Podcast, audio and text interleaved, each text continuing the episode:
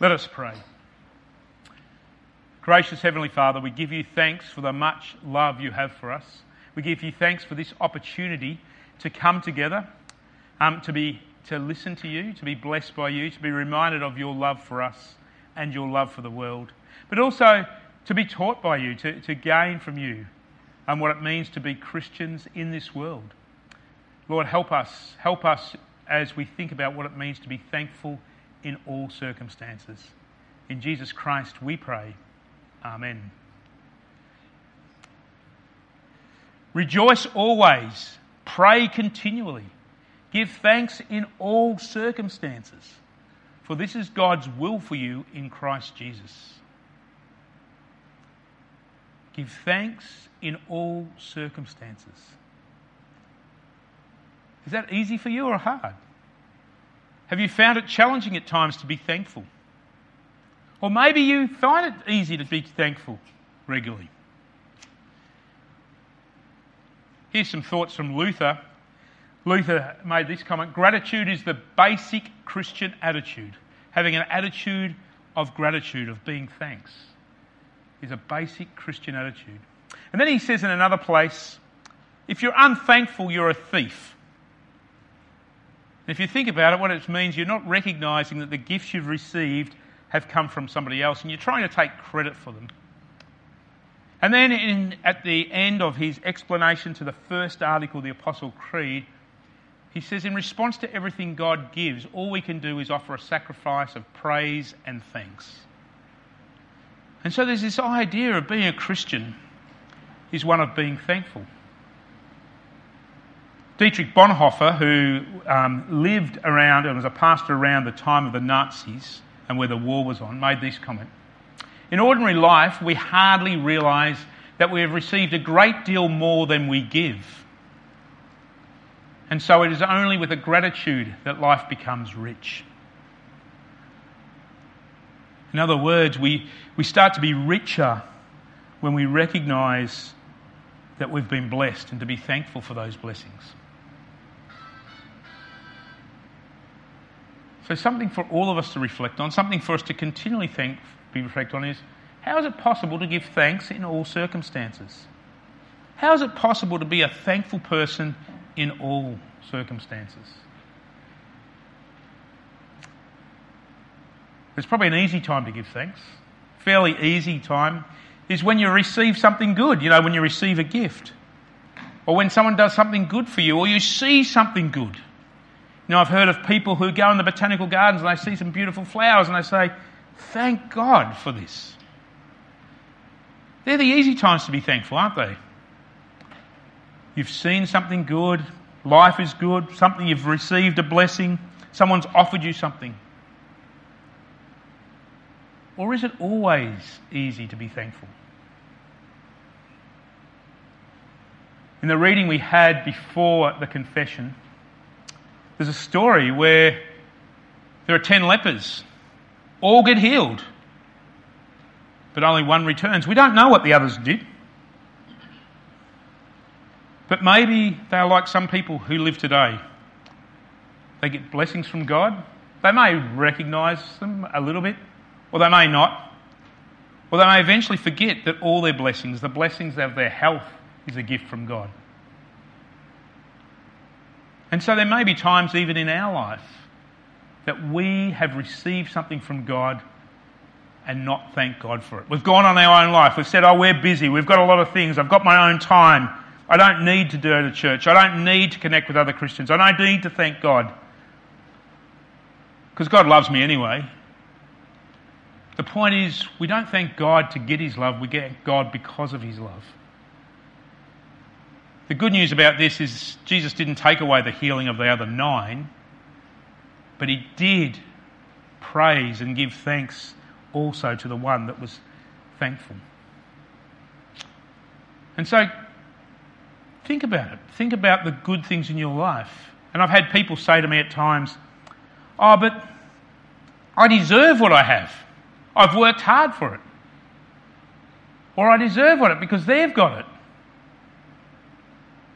But remember, as one, someone once said to me, everything we have in life, including the air we breathe, is a gift from God. So let's be thankful for it. There's a story of Jan Grzebski. Jan Grzebski um, grew up and lived in Poland. And in the 80s, he went into a coma, and he was in a coma for 19 years.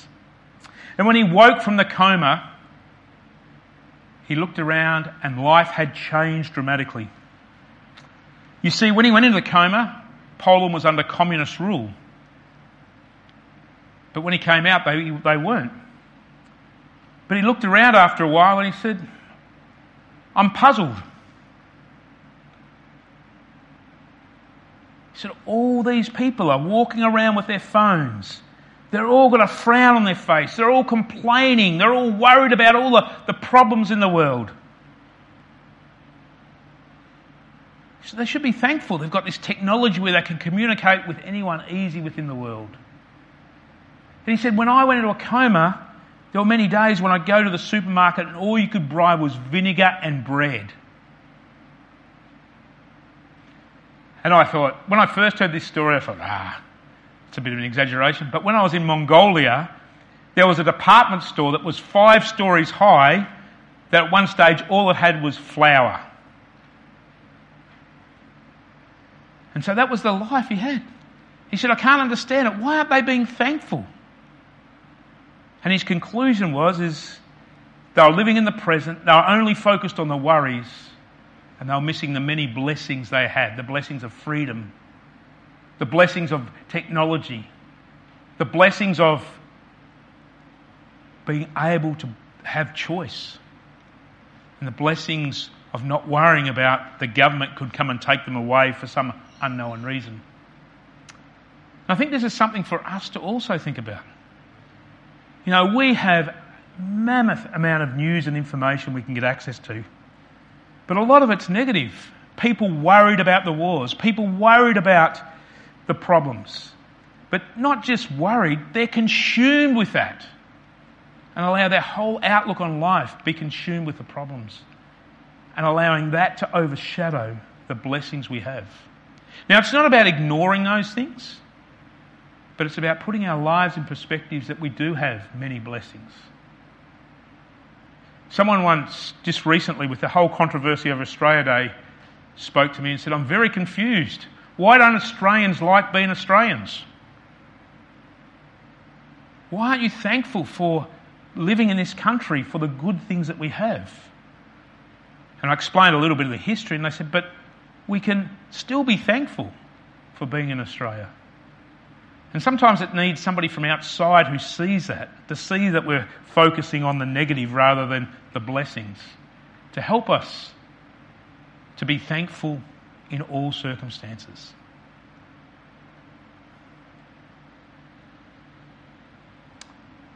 And then there's another passage that we heard today from Jesus, and it's the, the feeding of the 5,000. There's a number of different tellings of this story.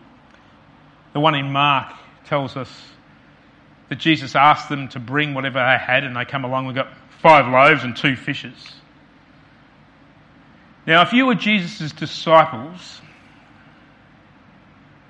and all you could present was five loaves and two fishes, and Jesus says, I'm about to pray, what would you have prayed for?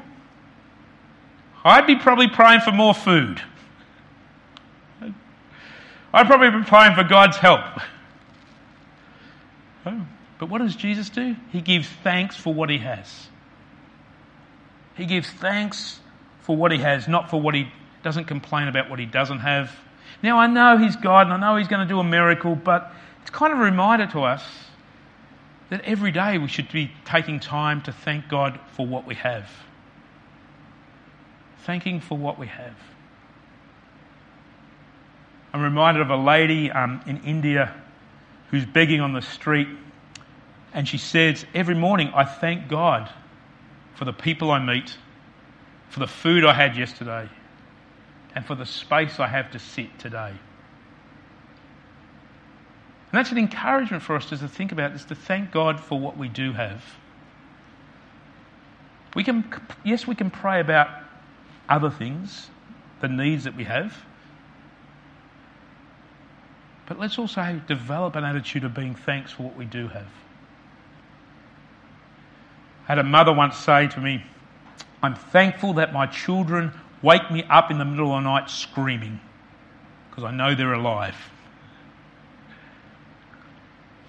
And then we come to our Old Testament reading, Jonah. And Jonah gives thanks in the belly of the whale when he's in this mess, when he's in a disaster. And he still finds a way to give thanks to God. Now, he's not thanking God that he's in the mess necessarily. Although I have had people say to me, I thank God they put me in a, I got put in a disaster because it got me out of another bigger problem that I wasn't seeing.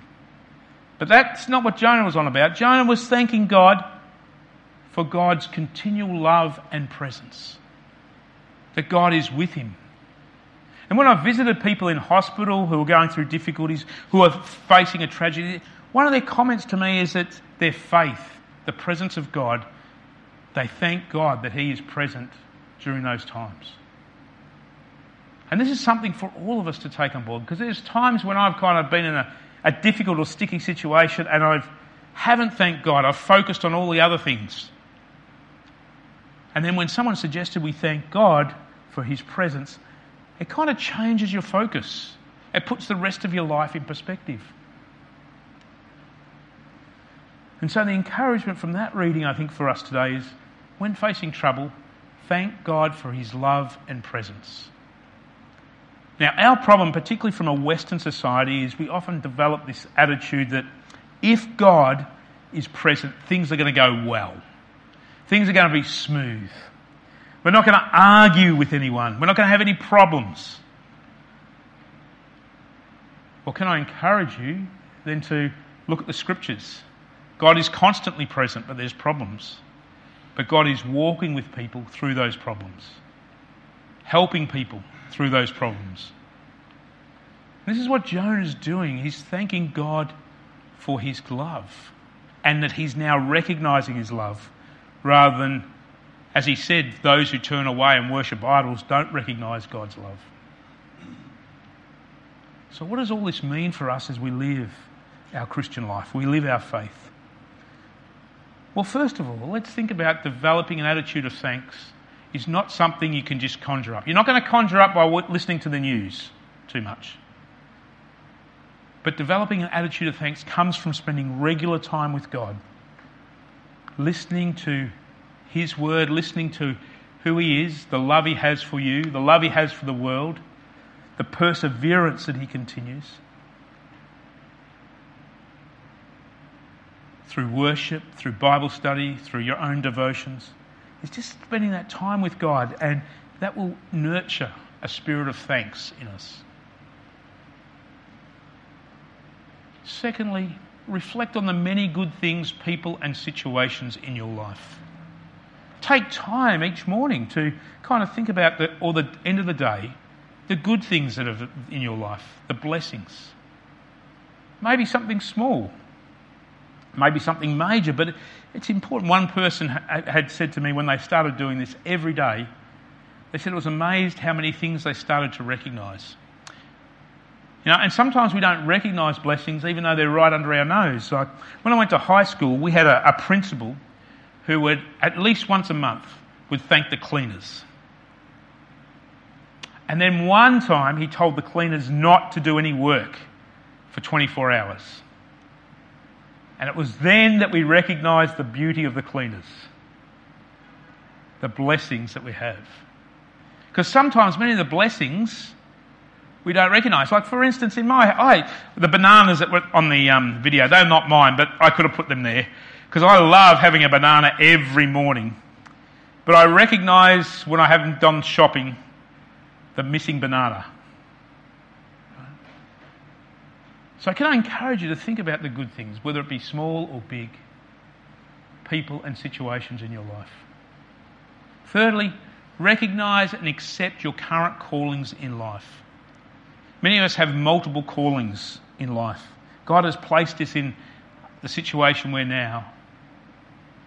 And recognise that this is where God is present with you at the moment. And this is where God can use you to, to love Him and to love others. Doesn't mean you may always stay in those callings, but rather than, and I've had some people say, I hate my job. You know what happens when someone says they hate their job and they're not really thankful for their job? They don't really bless anyone around them. They don't really serve, they don't really care, they, they become grumpy, and they're also a bit angry with God at times. But when they say, Well, this is where God's placed me, it may not be where I want to stay, they start looking for how's God calling me to serve? What can I do in this situation? How can I be thankful for this scenario?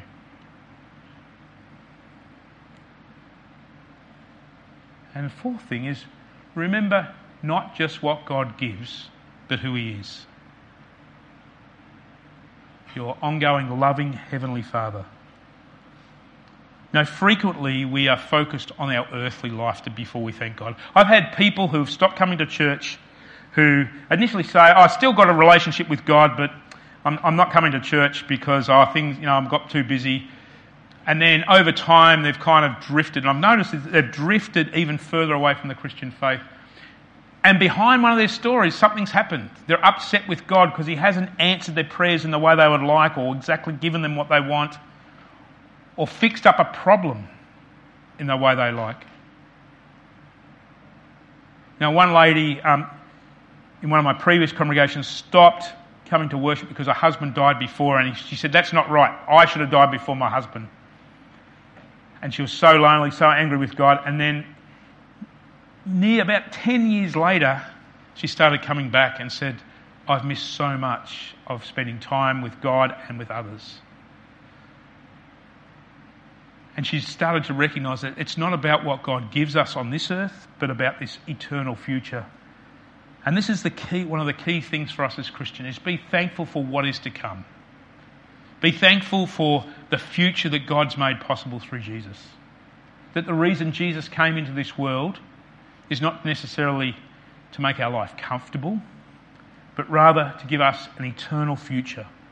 And he does that by paying the price for our sins, dying on the cross, rising for us, so that we can have life forever. And it's good to be thankful for that. And so I want to leave you with this. No matter what has happened, starting the day with gratitude brings you back to reality. There are many things, people, and situations to be thankful for because of God's love. I pray that you continue to know that we are thankful for each of you. But also, I pray that you continue to grow in this thankfulness. And even sharing your thankfulness with others. One of the, one of the beauties I've had is a number of people who have a far stronger thankful spirit than I do. You know, whenever I meet them, the first thing they do is they, will say they're thankful for you, although a bit like Paul, if you read Paul's letters, I always thank God for you, right? Um, and they, they're not putting it on. They're, they are naturally thankful people. They are thankful for what they have rather than complain and whinge and go crook. They, and yeah, they'll still bring up problems, but they talk about being thankful. And we can be thankful because God always loves us. Let us pray. Heavenly Father, we give you thanks for the love you have for us, not just occasionally, but all the time. We thank you for um, the future you've made possible. But we also thank you for all the small blessings you've given us on this earth. Lord, help us to be people who are thankful in all circumstances. We need your help for that because it doesn't always come natural and sometimes it's very hard. But Lord, as we live, may we be able to see the things we can be thankful for. And loving Father, we place before you our lives and we place before you the lives of others. May you continue to bless us and others with your love so others know about Jesus and the future he's made possible. In Jesus Christ we pray. Amen.